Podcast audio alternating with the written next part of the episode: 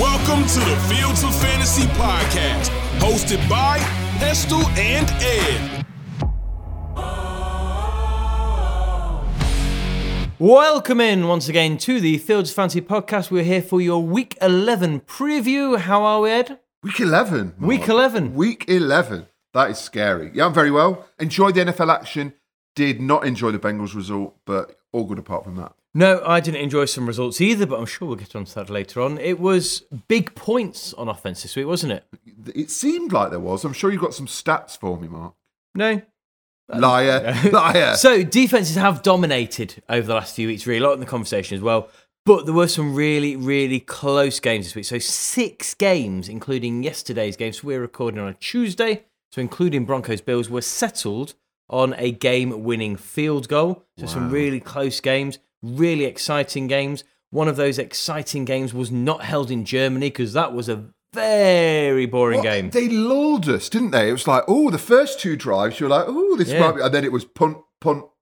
Yep. It was horrible. It was a tedious game to watch, but it was for us English fans, it was an extra bit of NFL action in the afternoon. Yeah. I'm sure to any American listeners, it was an inconvenience to have got yourself up that early to watch such a tediously boring game. So I've already alluded to those big points, but the big points were really, really well spread out. So I was expecting to see a whole host of big scorers. So I've had a little filter through. 6 players had 30-plus points. No running backs, though, this week, which is a rarity for a big scoring week. 29 players with 20-plus points and 61 with 15-plus points. Turns out it's bang average. Oh. So actually, when you then go down, you start to look, the number of players above 10 points was then significantly higher, and I couldn't bother to keep looking through that. A lot of scores made on defense. A lot of players wouldn't usually score, and that's all they did, getting points as well. But yeah, well-spread points this week. So, as that bit of research didn't go the way I wanted it to give us some information this week, instead, for our opening bit of information, I've done a rookie check-in. 5 top-scoring rookies for fantasy this year, Ed, are... Go. Top-scoring, Puka. Puka is number 2. With 159.1 points. So that's his total, okay. I'm guessing even though he's not been quite as electric as we hoped, Bijan is in there. Bijan is 4th. We're doing well. 4th. I've got to say his name after he kind of ruined my weekend. CJ Stroud. CJ Stroud is number 1. Is he? He's ahead of Puka. I think those bigger numbers you expect from an average week for a quarterback is a good week for a rookie wide receiver, isn't it? Is Jahmyr Gibbs in there? Jahmyr Gibbs is 5. You have just one left, Ed, and you got the full house. I know he's genuinely not looked at this either. I'm guessing. Ed just put his hand up. It is. Is it Dalton Kincaid? It is not. Oh, no. Jordan Addison. Oh, yeah. Okay. So looking at CJ Stroud, top scoring rookie, a waiver pickup in most leagues, currently the QB9. Puka Nacua, definitely a waiver pickup in every single league. Yeah. Wide receiver 10. Jordan Addison, round 8-9, looking at average in some of our leagues, wide receiver 13. Little shout out to the guy on Twitter who told me rookie wide receivers never make an impact in fantasy football. Not that I hold a grudge. Bijan Robinson, late round 1 pickup, RB9. The only one out of those that isn't giving you the value you drafted him to give. But he's still a top 10 running back. Still a top 10 running back. Jahmyr Gibbs, round 3-4, running back 13. I think that's fair payback. If you weathered the storm earlier in the season where he wasn't getting points, but he looked phenomenal this week. He did. And we'll talk more about that later on as well. So a little rookie check-in, Ed. Well, I would say until maybe 3 or 4 weeks ago, you would say Nacua was nailed on for offensive rookie of the year. But I would say CJ Stroud is massive odds on now. I think it's switched round. Just in those 2 weeks, 100%. I'd say nobody but CJ Stroud's going to get it now. Is CJ Stroud in the MVP conversation? Oh, if he carries on the run of form he's on, yes. I think he's 100. Like we said this before about a few players, he's got to be in the conversation at least, doesn't he? Well, especially when you think the likes of Mahomes, Hurts, Jackson, who are all up there, have not been phenomenally relentless. You know, they have shown chinks and bad weeks, but yeah. And we spoke about this last year, and you look at what most valuable player means of all of those you've just mentioned, he has had the biggest impact on his roster. Definitely, yeah. Anyway, shall we get some more positivity, Ed? It's time for everybody worldwide. As a fantasy football fan, your favourite time of the week on a fantasy football podcast. Let's do some heroes. Fantasy heroes. Dak dwarfed the Giants' defense with a quarterback masterclass. QB 1, 3, 2 and 1 in his last four starts. A huge 38 points this week. Can you smell what Brandon was cooking as he rusted up 173 yards and a touchdown from his 9 receptions? He was mint in Week 10 as he hoovered in 11 receptions and a touchdown. CeeDee Lamb was just shy of 40 points as he kept up his red-hot form. Brian was the elite running back called Robinson this week. Running back 1 in Week 10, turning 8 carries and 6 receptions into 27.7 fantasy points. Tight end 1 this week and the number 1 tight end in fantasy football. He's been relentlessly consistent. 30 points for TJ Hawkinson this week. Keenan Allen charged 175 yards and 2 touchdowns from his 11 receptions this week as he tames the Lions on his way to being wide receiver 1 on the week. Ed, little question. Yes? I've been thinking about your pun. I say thinking about your pun for the listeners. We spoke about this pun before we recorded. Any listeners at home, did you make the link between the mint and CeeDee Lamb? Have a think.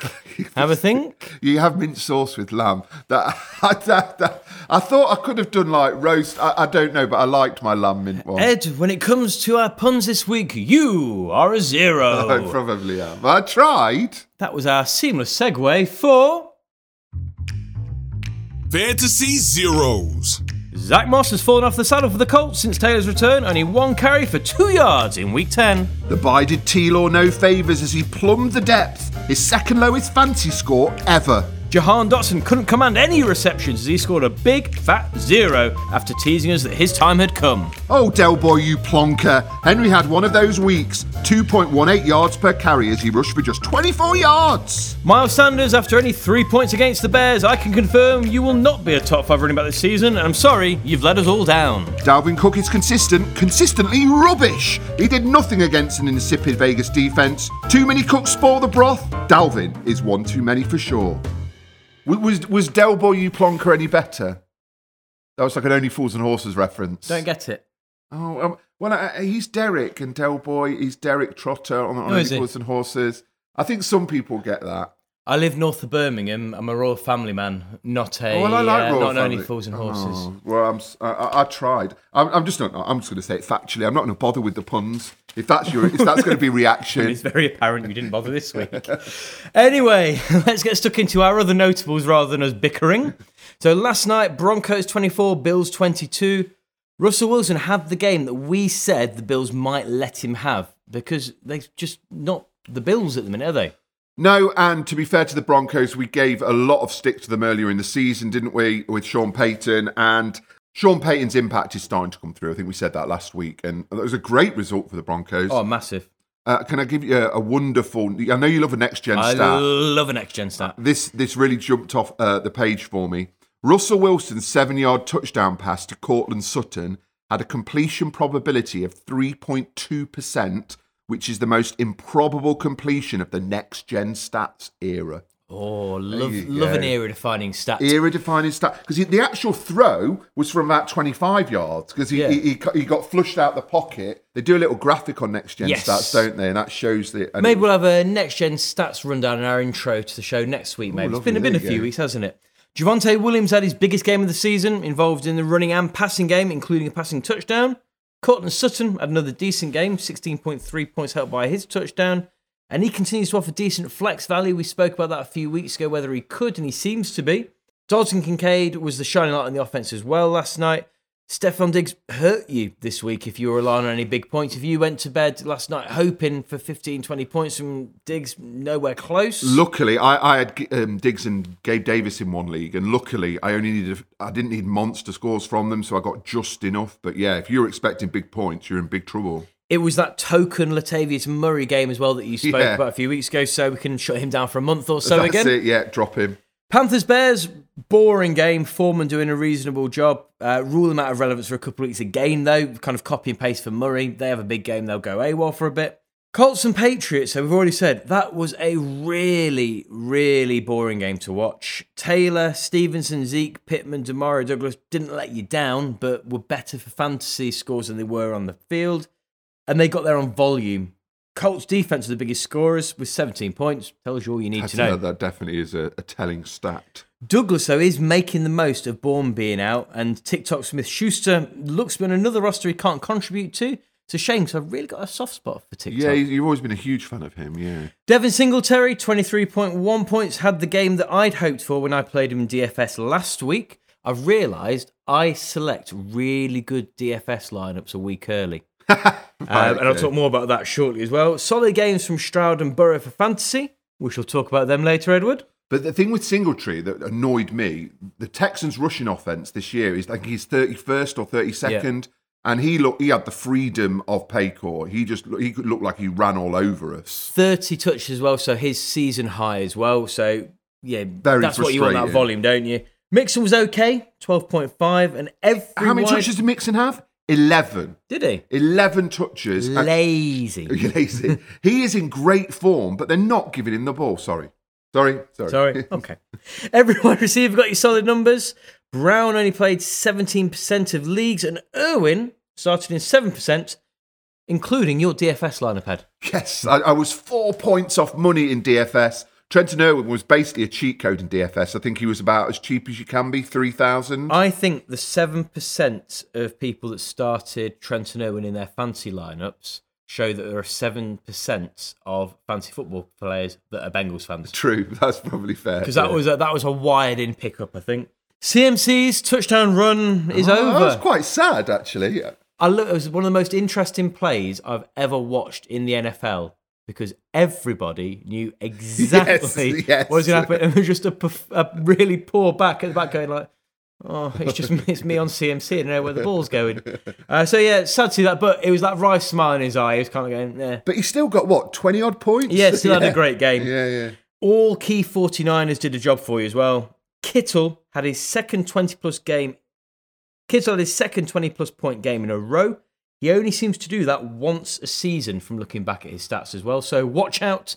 Potentially be a bit of regression there, but it just looks wide in, and when he's on one, you don't want to bet against him, are you? I couldn't work out whether the 49ers were phenomenal or the Jags were awful. I think it was a bit of both. Definitely a bit of both. 49ers looked much, much more refreshed after the bye week. Speaking of whom, every Jag not named Christian Kirk let you down. So Trevor Lawrence is yet to have a 20-plus point game for fantasy this year, a mark that he hit a third of his games last season with. And I think people were expecting to see that happen again or better this year, weren't they, when they drafted him so highly? Yeah, well, he was in the zeros. He's QB 19, Trevor Lawrence. Yeah. And I think him and Burrow, you could blame the injury for the early weeks, but he's certainly been more consistent since. But yeah, Lawrence is not having the season. I really thought that he was going to be elevated into that top tier this year. So yeah, a bit disappointing, especially recently. Dobbs did it again. Is he for real? He's got to be. He's done it on two different teams. Yes, he's QB7. I'm going to talk about him in waiver wire later, but yeah, I think he is. Do you think that maybe we've been being too kind to Kirk Cousins for all these years, and actually the Vikings have had a really good offense? They've just needed someone else to throw the ball. Is that harsh on Captain Kirk? I think it maybe is. I think he's a very serviceable quarterback, isn't he? And Dobbs is. I'm going to steal my line for beat the waiver later on. Dobbs is this year's Geno Smith. Ooh, isn't he? Can't argue that. Because we kept on saying that. We did. When's Geno going to go missing? Yeah. When? And he didn't. And Dobbs is doing the same. And I imagine, though, that Kirk Cousins is probably being Dobbs' biggest cheerleader as well. You'd expect it. He's very peppy. He is. That's a great word. Worries about Kamara were unnecessary. RB5 on the season, even with 3 missed games. We were saying at the start of the season, where is the running back we can rely on? He was suspended. Yeah. What was it when I got Tom to guess a couple of weeks ago and he was RB6 then? Yeah. You'd assume 10, 12, but no. A phenomenal player. Only one game below 17 points and he was going mid to late round 3 in the earliest in drafts in the offseason as well. Steal. Michael Thomas left with an injury and has potential disciplinary action looming. I don't know enough about that to get stuck into it. So, in the interest of not being done for slander, I won't make any comments. I saw a story. That's all I can see. If it was Deshaun Watson, I'd weigh in with big licks. Jameis Winston, he's back, and he is amazing for Chris Olave. Thank goodness, he's what I've been waiting for all season. But I think it's one half and done, isn't it? I think Carr's going to be okay for next week. I like Derek Carr, but I want to see more Jameis Winston. He is very entertaining. Because I love watching a ridiculous 60-yard reception followed by a ludicrous interception. Chris Olave had his career-high fantasy game off the back of that 22.4. Baker Mayfield had another good game, 19.32, as did Rashad White, 17.8. And Mike Evans brought in 26.3 points off his 6 receptions for 143 yards and 1 touchdown, and is up to 737 yards on the season. When did that happen? Mike Evans? Yeah. Goodness me. He's on his way to his 1,000 that we said he wouldn't get this year. And he's clearly going to get it. Yeah, he'll do that again. Cade Otton was a sit candidate for us, but 22% of leagues out there ignored us. So you're welcome to your only 3 points. That'll teach you for not listening to the TH Fantasy Football Boys. Because we're always right as well, as we've proven time and time again. Relentlessly right. Chigozie Okonkwo has been disappointing this season. Tight end 27. He looked to have a clear route to being a top 12 tight end, I thought. Well, I think we both thought. Yeah. It's just not happened. And it looks like crowning Will Levis as the next QB superstar. He was being billed as like the next Tom Brady incarnate. May have been premature after his one good game. That's a shocker, that. 6.96 points, but in his defense, the inefficiency he is showing is the inefficiency you expect from a rookie QB who the plan was to sit for the year to learn the role. Yeah, and who isn't CJ Stroud. Let's be clear that, that what CJ Stroud is doing is not normal. No. And I think this is the thing we've said lots of times for fantasy community. Calm down. Think sometimes we can have an in-between all or nothing called something. Introduce yourselves to something. And Will Levis is certainly something at the minute. And I think he has got a potentially good career ahead of him.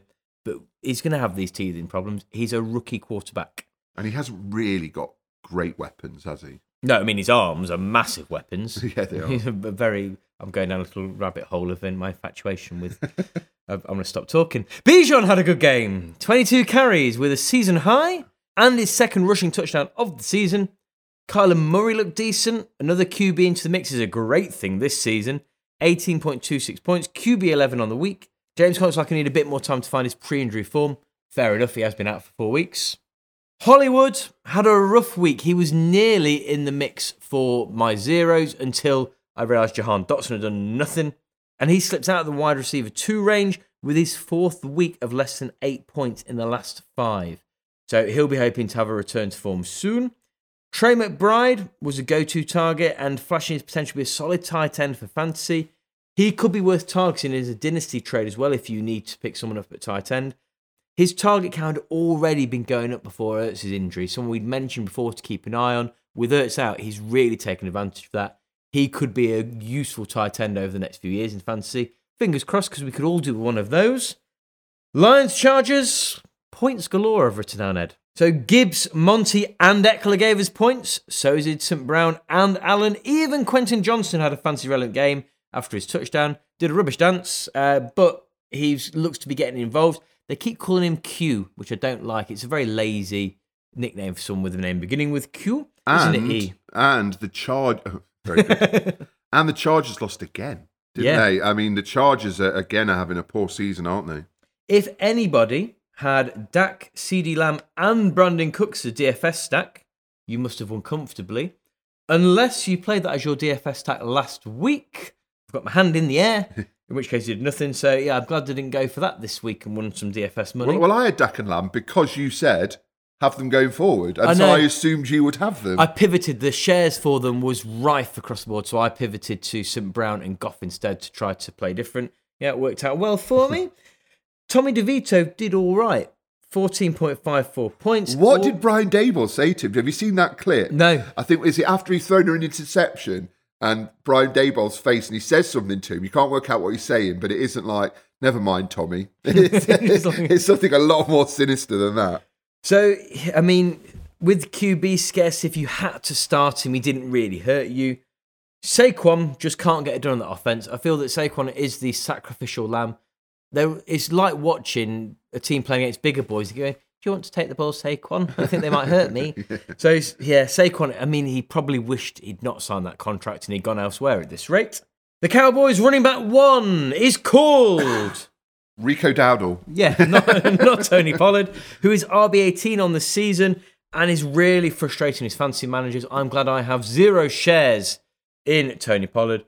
But since week 4, he's just disappointed week after week after week. I'll talk about him more later on, though. Sam Howell targeted 11 players on Sunday. 11 players? 11 different players. He and Gino both had solid games, though, 23 and 24 points apiece. Brian Robinson had a great game, as already said, 27.7 points. Quietly worked his way to RB6 on the season as well. Gibson was also involved. Wide receivers less so, especially Dotson, who stunk the place up. But we'll talk more about Commanders wide receivers later also. Tyler Lockett continues to have his top weeks scattered amongst concerning irrelevant weeks, but he got you 23.2 points this week off his 8th reception and a touchdown. He's making JSN work for his targets. Bobo season, I know you'll be sad to hear it, may well be over already. I think we had a little bit of Bobo and that's all we're going to get. Yeah, a little bit of Bobo. It was enough for us all. Garrett Wilson had another good week as well. Adams, Conklin and Meyer all did a job quietly for you. Conklin, though, good week for him because it was a low week for tight ends. He was tight end 4 this week. That's it, Ed. No more games to talk about, are there? There's one more, Mark, and I think you need to talk about it. Come on. You need to talk about it. I know it's sad. Deshaun Watson had a fair week. Jackson, only 15 points in the Ravens-Bengals. Disappointment, I think, is best way to describe it. Ravens threw that game away. Oh, yeah, they should have won it comfortably. Jackson, we've said before, 15 doesn't finish your week off, but it's not what you're hoping for either. Ford, Hunt and Edwards were okay. They got you some points on that you needed. Mitchell paid back some of that fab for his limited snaps as well. We'll talk about him more later. Amari Cooper had another good game, 15.8, and so did Elijah Moore. I am more than happy to say when Elijah Moore has had a bad game, he had a good game, 15.4. His best game since week 13, 2021. Wow. And it was only 15.4 points. Yeah. That says a lot. Flowers saw the most targets in a quiet game for Andrews, although we did say the Browns were good against tight ends, so that accounts for that a little bit. I'm still waiting on that big game for Zay Flowers that feels close. I'm really hoping we get that in the next couple of weeks. Finally, another touchdown, another dance for OBJ. I know you love a bit of OBJ dancing. Tyreek Hill, his tweet, though, directed towards OBJ was... Yeah, they finding people for that, buddy. Nice to know they call each other buddy. It's very and friendly. Nice to know that Tyreek Hill is becoming more aware of what the NFL will try to make money from their players on. Bye weeks this week then. Players were without Falcons, Colts, Patriots, Saints. I'm sure the Patriots will really hurt us in that regard. And Thursday night football is the Bengals against the mighty Ravens. TH Fancy Derby. Move those players out your flex spots. Do some injuries, Ed? Were there many this week? Well, I'm going to start with the Ravens. We'll finish with them. Ronnie Stanley, not a player you're going to have rostered in fantasy, but Ravens left tackle, him potentially being out again. We saw that impacted the Ravens offense last season, so that could impact those players as a whole. So he might be out Thursday? Potentially, yes, well, which is good news for the Bengals. I think we've got Trey Hendrickson out, so it almost evens out, like two really important players. Deshaun Watson was in a walking boot. I'm adamant this is just because he's trying to show us he's a superstar and he's a hero. And every week he's wandering up the sidelines, looking a little bit poorly. I think he's just going, look, I could really do with a massage. Honestly, I'm really hurt. He says he'll be fine for week 11, though. That was a joy for all of us. Gerald Everett, Chargers tight end, left with a back injury, player that still gets picked up here and there in lineups. Alexander Mattison left with a concussion. I'm assuming that's worse than it first looks because Myles Gaskin is back in the practice squad for the Vikings. Are you going to be picking up Myles Gaskin? No, but Ty Chandler might be. We'll talk about him later. Derek Carr, right shoulder injury and concussion. We seem to be talking about Derek Carr's shoulder a lot over recent weeks. Michael Thomas, knee injury. We've had no updates so far. Baker Mayfield, right, Ed, don't giggle at this. He hurt his thumb on his helmet. Hey. There we go.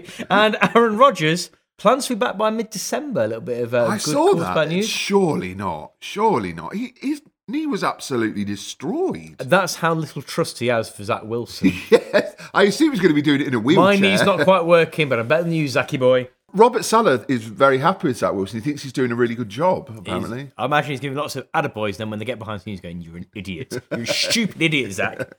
Jefferson and Achane may be back. Achane, from what I'm reading, may be less likely. He's in that 21-day practice window. But if he is activated, despite being back off the injury, it's a favourable matchup against the Raiders, so he could be a tough decision. Forgot about him. I've not, because I've got him all over the place, sat on my IR. So they're the players we're going to have to make do without. Should we talk about some players that we're going to advise you to be without? Let's get negative. Seats of the week. I've done the same as last week then. I'm looking at the teams that are giving up the fewest fantasy points against each position and giving you a rundown of the players there. So running backs, Eagles have got the Chiefs. They're giving up the fewest points to fantasy running backs. Pacheco, still probably a risky flex at best. Once again, we know you've not got a wealth of running backs at your disposal. You probably have to play them anyway. The Bucs, second best against fantasy running backs. They've got the 49ers. Would you risk starting CMC? Oh, no, I'd bench him, especially if you're playing against me. So CMC and then nobody else, though. Eli Mitchell is going to get it done. Kyle Juszczyk is having the odd fantasy relevant game as well. I had to play him in our 24-team league the other week, and he won me the week. So I've kept him just in case I need him. Falcons, third best against fantasy running backs, so they're on their bye. Wide receivers, still the best team against fantasy wide receivers because no points happen in their games ever, the Jets. Bills, obviously you're starting Diggs, but there's question marks there. You're not going to bench him, though, are you? I would bench Davis. I would bench Shakir. Davis, I think, is one of my more frustrating fantasy players. I have lots of shares in as well. He does my head in, to be blunt. Cowboys, we've got the Panthers. Maybe bench Grandpa Thielen? Yeah, I think possibly. I mean, I know he's been, but he's had a quiet couple of weeks, Thielen, hasn't he? I feel bad for saying it, but if you've got Thielen, you should have good depth elsewhere as well, so you maybe at least consider it. Maybe limit those expectations to a flex play, though, not the mega weeks of old this season. Definitely bench Chark, definitely bench Mingo, etc., etc., etc. Browns got the Steelers. Johnson is a risky flex, and I've no confidence in Pickens at the best of times, let alone against the Browns. He's got a little bit grumpy recently, hasn't he, Pickens? He feels he's not... I'd like some targets. Yeah, we'll catch him, target me. Tell you what, catch something. Maybe put your feet down when you're in end zone. Yeah, idiot. Tight ends! Browns are the best against fantasy tight ends. Frymouth due back. I wouldn't start him if he's back this week. Titans, solid as well. Second against fantasy tight ends. Engram may be worth the risk, but 10 points I think will be his absolute ceiling this week, really. Engram can always get something done on those random games, can't he, though? Steelers, once again, the Browns, maybe not an Njoku week as well. Potentially consider dropping him. Who are you considering? Well, I thought we should make a moment of this, Mark. Okay. He was mentioned earlier on. I think it's now time to finally say, Miles Sanders, it's been emotional, but we're going to have to draw... I can't bench Miles Sanders. We have to draw a line under it. I've dropped him from several rosters. I've stuck by him in the leagues where I've got him, mainly in leagues where you mustn't be involved in, because you had him in every other league. And I'm admitting defeat, and I don't think it's a case of benching him. I think it's a case of dropping him. Yeah. It's really quite sad.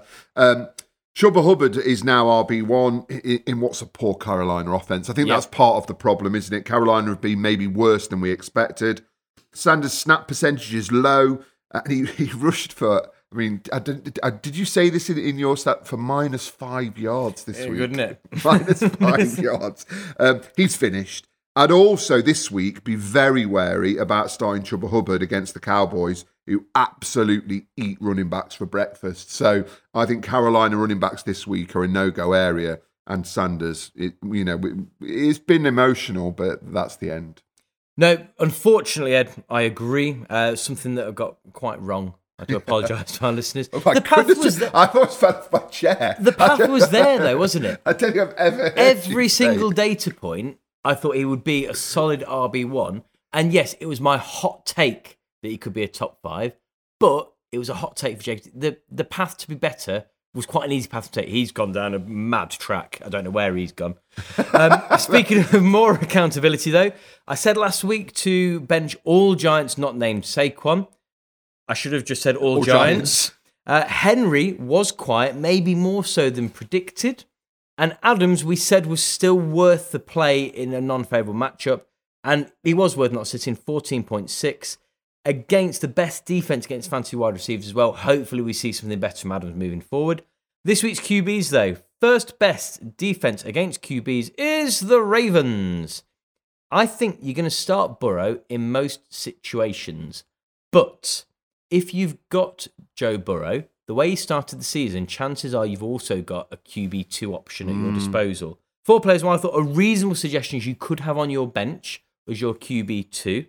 And I would like you to say whether you would play them or Burrow are Stroud, who has the Cardinals. Would you play Burrow or Stroud? Because of the matchup, Stroud. Goff, who has the Bears. Burrow or Goff? again, looking at matchups, you've got to say Goff, really. Another one, a player you genuinely could have on your bench if you have Burrow. Howell against the Giants. Is the Giants' defense horrendous? Or do they're just low-scoring games. Their defense okay. They shipped a lot of points. Was it 48, nearly a 50 burger against the Cowboys? I think I would put trust in Burrow because I don't think Burrow's going to have a disastrous game. I think he will make things happen. So I'd probably go Burrow there. And finally, something I didn't think would ever be a close conversation, Dobbs against the Broncos. We've spoken about the Broncos are getting better. Again, that'd be a tight one. I mean, because of the weeks that he's had, I might lean towards Dobbs there, possibly. I think I want to talk about the rushing upside as well. I think Dobbs could be, but yeah, on paper, I thought, well, you still start Burrow. There's a lot of situations I wouldn't start him potentially. Yeah, I think I've got him with Geno in a league, and I think I'm going to start Geno ahead of him this week. I just because your defense has been, so relentless. Second best defense against quarterbacks, the Browns. They've got the Steelers. I can't imagine we're going to think about starting Pickett anyway. 49ers have got the Bucs. I think this will be a rock in the road for Baker's good run for fantasy, so he could be worth a sit as well. Right, show a little break, Edward, and hear from Malcolm. Fantasy football is all about collecting the best roster of players, so why not assemble your roster at home with some help from Stateside Sports? With over 30 sports trading card products in stock right now, Stateside Sports is the best place to grab the latest releases in sports trading cards. Collect autographs of your favorite stars, rookie cards of the hottest prospects, and rare super short print cards to make your collection as unique as your fantasy team. Start your search the best way possible. Visit statesidesports.co.uk now. Starts of the week. Most fantasy points against. So Broncos have got the Vikings and they are giving up the most points against fantasy running backs. We've just said about Josh Dobbs, the running back landscape is muddy in Minnesota. Mattison might be back in time. It's not sounding likely with Gaskin being signed to the practice squad. Ty Chandler is always a risky play. Dobbs' rushing upside is what I think could come into play here in this game, which is why I think I would probably have gone for Dobbs over Burrow in that situation as well. Also in the running back landscape, Panthers have got the Cowboys. Tony Pollard, this is your time to do it, or I think he will be in that Miles Sanders bracket of, well, no, not dropper. That's perhaps harsh. He's getting some points, but where he has been, considering where he was drafted, a bust fancy this year. I think he's got to it this week. Yeah, he's a bust already, you'd say, wouldn't he? Even if he recovers and has a decent week. The problem is even when Dak had left the field in the fourth quarter, you think, this is just Pollard's time to gobble up carries now. Nope, let's still just keep funneling targets towards CeeDee Lamb and make him have a monster game. Cardinals are the third worst against running backs. They've got the Texans. Roll with Singletary again. Not really any other choice, I think, in those circumstances. He could be another good DFS play this week if his price is right. Wide receivers, we said before, Eagles the worst against fantasy wide receivers. Play Rashee Rice. The others are too unpredictable. Although Kelsey's a tight end, I think in this situation you count him as just a receiver. So he should have a big game too. Once again, you've got Kelsey, you're starting him anyway.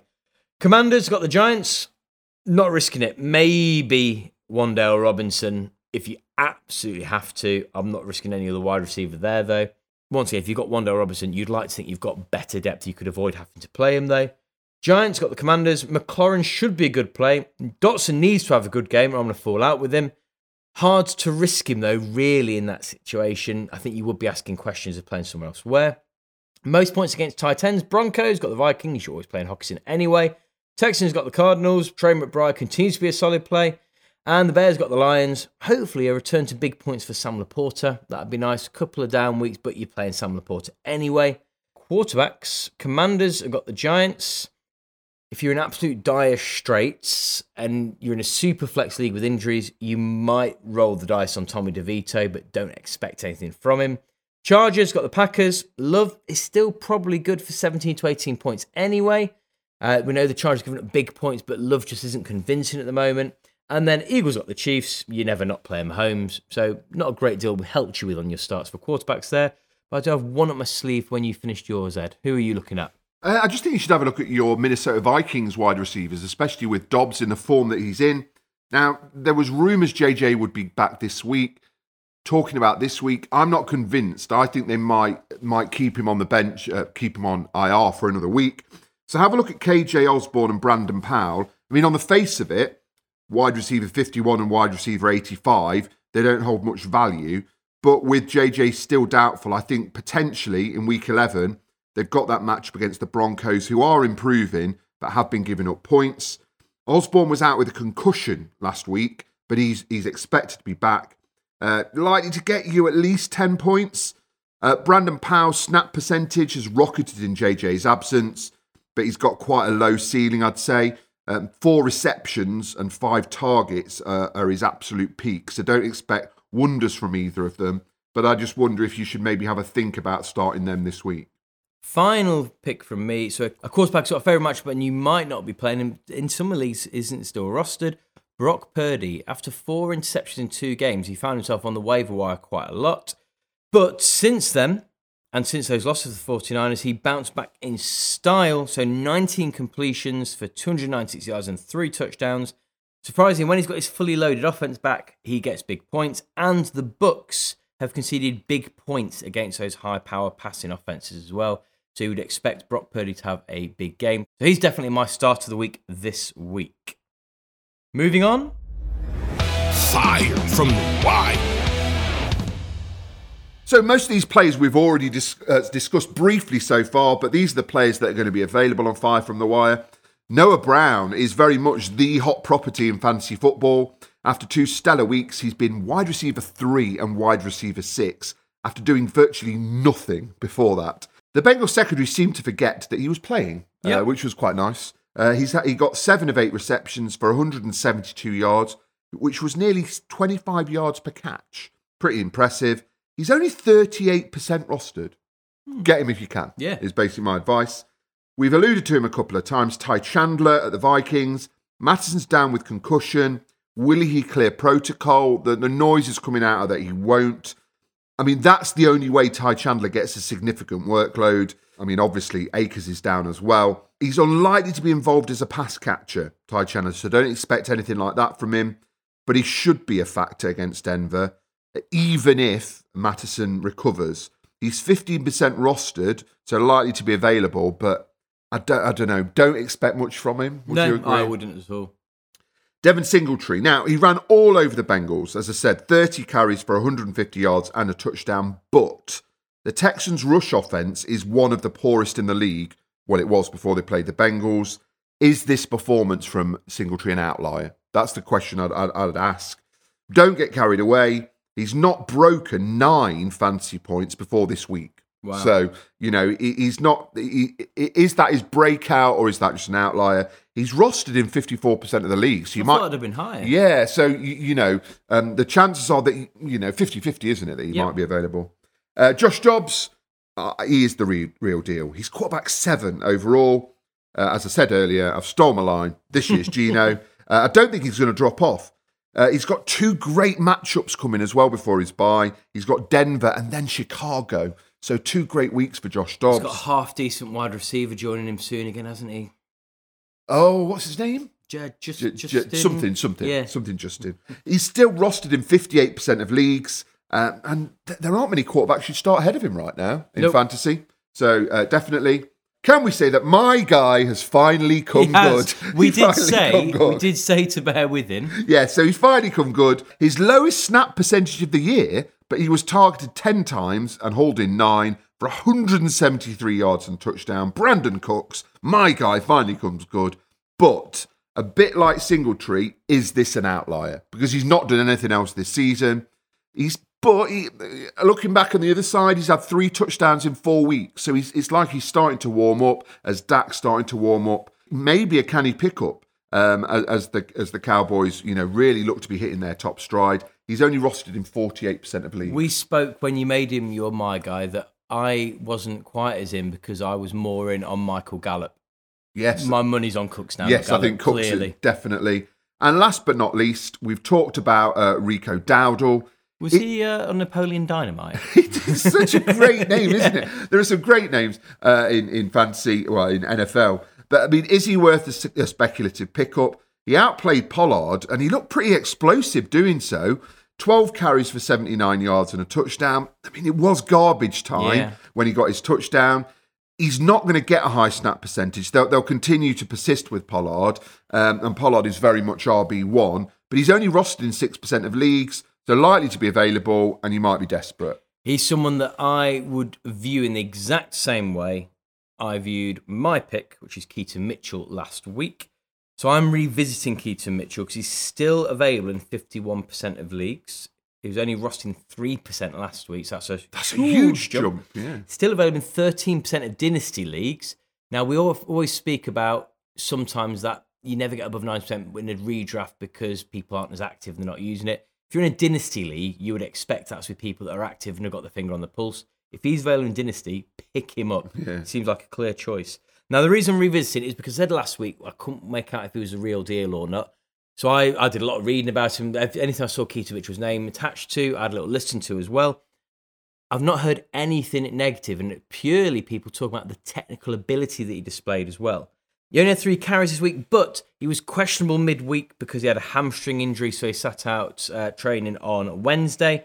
But the key thing, and this is something that I paid attention to, especially on his touchdown run, and you heard the commentary team talking about, and I'd heard spoken about in the week, is his cuts. So when you look at that change direction, when you look at that misdirection when he's trying to lose a back, when you look at how he then, that change direction to straighten up and move on, is technically absolutely brilliant. And that was something I heard a lot of people talking about this week.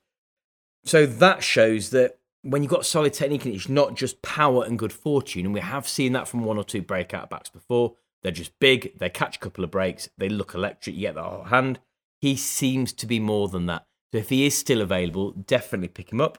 Are you saying that he's worth a pickup? Well, let's talk redraft. Yep. Trade deadlines are probably approaching. Is he worth a pickup? Is he worth a trade?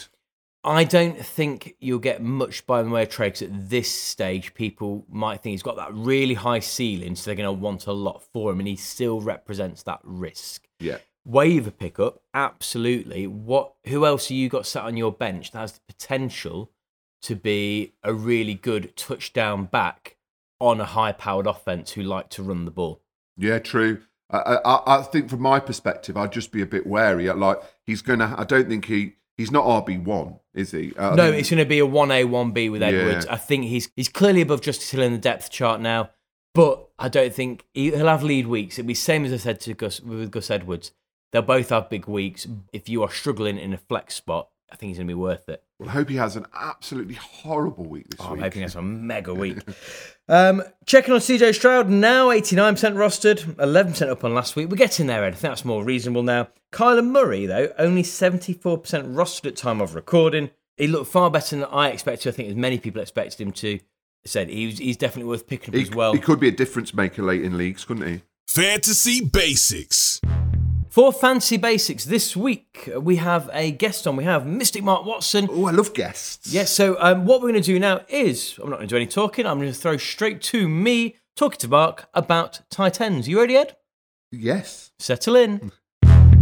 So welcome to Fields Fantasy Basics, our first guest of the season. We have a Mystic Mark Watson who's been billed over on the DFS show. How are we doing, Mark? Not too bad, mate. How are you? Yeah, good, thank you. We are talking tight ends this week, aren't we? We are indeed. The most disrespected position in fantasy football, in my opinion. Yeah, so we're going to go through a few points thinking about, I mean, there's been seasons where we'll have all landed a tight end that we're really happy with in the draft, and then you ride that tight end until the end apart from your bye week. And then there's other seasons where I think I've had predominantly in most leagues where you are constantly streaming someone until you think you've landed on someone that's going to serve you well, and then it all goes wrong again quite often anyway. But I mean the key man is obvious for everyone who's tuning in is Travis Kelce. And when we're thinking about where he's been going over the last couple of years, he's been going mid to late first round. Is that about right for a player like Travis Kelce in our redraft fantasy drafts in the offseason? Well, to start with best ball, actually, in the JTT Cup, I took him first round. I think I took him fourth, partly just because he's historically been in a bracket of his own. He is Kelce, then there's every other tight end underneath. And I do think that gap is kind of shrinking. as the seasons go on, that the modern day tight ends are essentially glorified wide receivers. Look at the numbers they put up. I think, as you say, with the tight ends, there's the whole, every week you kind of feel like you need to stream a new one because you never know who's going to go off and who's going to completely flop. And one week Taysom Hill will just play quarterback and who knows who you're picking where. But then we don't do that with wide receivers. We don't pick a Rashi Rice and then next week drop him and bomb him out the team. But there seems to be a bit of a stigma around tight ends that if they fail one week, they go in onto the rubbish heap and we pick another one. And I think perhaps it's time to be a bit more long-sighted in the tight end position. Absolutely. And when you say Travis Kelce and then everyone else, I've had a look back over the last four seasons, so from 2019 onwards, and I've looked at where he sits as a pure receiver. So if we just classified wide receiver and tight ends as receivers, regardless of what they actually build as, he would have been 2019, the receiver 9, 2022, receiver 5, 2021, receiver 10, and 2022, receiver 5. I would say up until the last couple of years, he's not been drafted like that. Much more into the mix of the wide receiver 2s on the billing, I think. But when you say, and then everyone else, in 2019, he was tight end 1, 30 points above second place. So you're averaging just under 2 points a game better than everyone else. In 2020, 45 points above second place, so nearly 3 points a game better off. The only season over the last four he's not been tight end 1 was when Mark Andrews had an absolute phenomenal season. He was 40 points behind Mark Andrews, but 60 points above third place.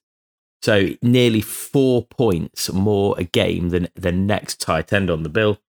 And then last season, 111 points ahead of the second place tight end. So you're just looking at massive, massive numbers there. And some of that for him is the reliability. He misses 1 or 2 games at most any season. As you said, where does that value go? Fourth pick, when you think about the bonus he's given you at tight end, it's worth it, isn't it? Yeah, 100%. Especially last year, you'd look at who you were lined up against that week. And if they had Travis Kelce, you just put it down as a loss straight away because you knew that guy's going to run away with it, score your opposition 40 points and that's you blown out the water.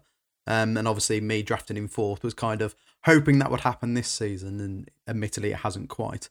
But talking at the stats and whatnot, I had a look at the overall fantasy points with everyone in the pile at once, including quarterbacks, running backs, wide receivers, whatever. Mark Andrews and Travis Kelce separately this season so far, I've got more points than Amon-Ra St. Brown, Joe Mixon, Jacoby Myers, Michael Pittman, Stevenson, Pollard, Barkley, Devonta Smith. The list goes on and on. There's players there. Amon-Ra St. Brown is a second round pick, perhaps third round. Joe Mixon, yes, he had a few monster weeks last year, but he's certainly a third, fourth round pick. There's some big names in there. Tony Pollard, I think, was going 7th or 8th in some drafts. Yep. And you've got Mark Andrews, who went much, much, much later off the board, putting up more points than them. Did you enjoy doing some learning about tight ends? I did. I mean, I find it an absolutely fascinating position, tight end. And so it's just interesting hearing you guys talk about strategy and what you do. And yeah, I found that really interesting. So that's the first 5 minutes of what ended up being around 18, 20 minutes of us talking. So originally we set out to record 5 minutes for the show. We'll put that as a mini pod on Sunday to give some bonus listening to as well. I think Mystic Mark undersells him because that suggests that he, take a punt and he's just guessing, but he's very knowledgeable, yeah, he's not, Mark. If any of you grew up in the 90s, it's that reference to Mystic Meg when we had some woman sat on thing pretending to be a sort of witch, sort of fortune teller. Was it linked to the National Lottery? Yeah, predicting who's going to win the lottery. Yes. Basically, it was someone making stuff up on telly and getting paid for it. Yes, Mark is very much more fact-based. Yes, definitely. But definitely worth a listen, especially when we get stuck into some of the rookie tight end numbers as well. I found it interesting to research. Hopefully, you'll find it interesting to listen to. Got a couple of more guests lined up over the next couple of weeks as well, and that will be how we're going to approach the Fantasy Basics section. So you're looking forward to some more learning from some of our wise members of the fantasy community who are going to give us their time, Ed. There are so many of them out there. What you could do with Mystic Mark doing though, Ed, is picking your choices for Fantasy Props, Pestle versus Ed. Last week, Ed, what was your prop to me? Oh. The prop was basically choose between Stroud and Burrow, and you literally got your perfect week in that the Bengals lost and Burrow got more fancy points. It couldn't have been any better. I think that just compounded my misery on Sunday. The stuff dreams are made of. Yeah. So Stroud 20.04, Burrow 21.88. The one thing I was very happy with is that we said last week Burrow felt like getting a 22 to 24 point week. Stroud felt like he'd get an 18 to 20 point week. We were pretty much about bang on. I was quite happy with that. Well, you say we, that was you, Mark. So that's all I was giving us both some credit. Yeah. So I am now 8-2 up. It's all over. So I'm going to still try. I'm purely just picking things for fun now, just for my own amusement. After last week when I banged on about the Ravens for majority of the show, I've kept it a bit quiet. I'm going to bring the TH Derby, the Bengals v Ravens game on Thursday Night Football, into the equation this week. I'm going to give you a simple yet infuriating choice, Edward. Bengals or Ravens. And you will get the points for top scoring QB. So assuming a quarterback went out, it would be the highest scoring quarterback. So most likely Burrow Lamar. Yeah. Top two scoring running backs. The top two scoring wide receivers. So you might get to make use of Trenton Irwin again. Tight end, kicker, and defense. So for those running back and wide receivers, you don't have to choose who those will be. You automatically get the top two scorers at that position. So your choice is a simple one, Ed. Would you like to take the Bengals or the Ravens? I'm not massively confident. I think the Texans' performance really floored me for the Bengals because we were poor on both sides of the ball, really disappointing on defense as well as the offense, bar a couple of decent drives. Ravens, I mean, I said to you this week, Ravens should be 10-0. You know, the three games they've lost, they should have won. And it's not like, you know, they just, you know, they were a bit unlucky or whatever. No, they dominated those three games to an extent. Would you like to hear a very interesting statistic about that run and you saying that they should be 10-0?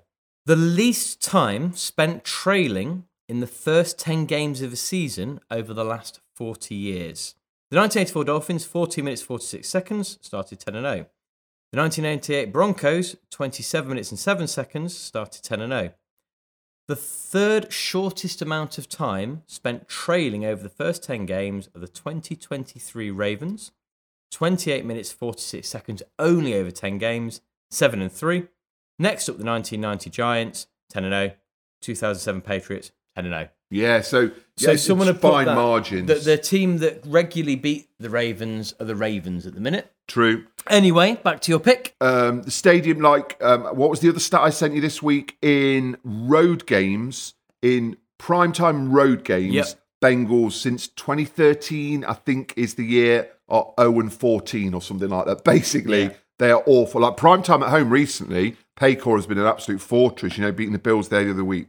So basically, I'm going to go for the Ravens because that's a very long way to get to making that upsetting decision. If the Bengals lose, I at least have some tiny little bit of solace. But I can't see us. We've got to improve so much to compete against you. I am not looking forward to Friday when I know I'm going to have to go dark on all social media and everything to avoid seeing it, so I can watch it when I get home.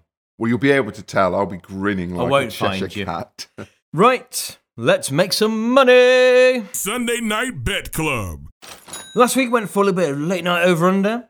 So, Falcons Cardinals, we were both absolutely certain would be under their line of 42.5. They were over 48, so we lost it there. Lions Chargers, we were confident they would go over. Didn't think they would go 30 points over. Yeah. So 48.5, they hit an over of 79. If the over had been 70... I'd probably still have gone over, to be honest. Commanders, Seahawks, we weren't sure. This one we were really deliberating over. However, they comfortably hit the over, a line of 45.5. They went 55. Jets, Raiders, obviously hit the under. Massively. And Cowboys, Giants, obviously hit the over, which we were quite confident on as well. So that didn't come in, unfortunately. Not bad. I'm going to bring an old friend back, though.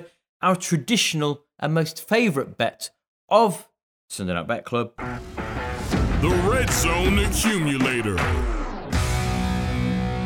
So for the Red Zone Accumulator, all of those games on the 6 o'clock slate on Red Zone, and we're simply just going to pick our winner, Ed. So, Cardinals 2.65, Texans 1.50. Remember, they are decimal odds, so if you put a pound on, and the line is 1.50, you get £1.50 back. So Cardinals or Texans? Texans. Same. So Giants, 5.0, Commanders, 1.18. I mean, I'm comfortably going Commanders on there. The line, though? Yeah, I was surprised just how hot favourites Commanders were. I mean, I agree. I think they'll win. But, yeah, I think that those odds are a bit harsh. Another easy one. Cowboys, 1.2. Cowboys. Panthers, 5.2. We're going Cowboys. Bears, 4.80. Lions, 1.2. Yeah, I think you have to go with favourites there again, Lions. Yep. Steelers, 2.65. Browns, 1.50.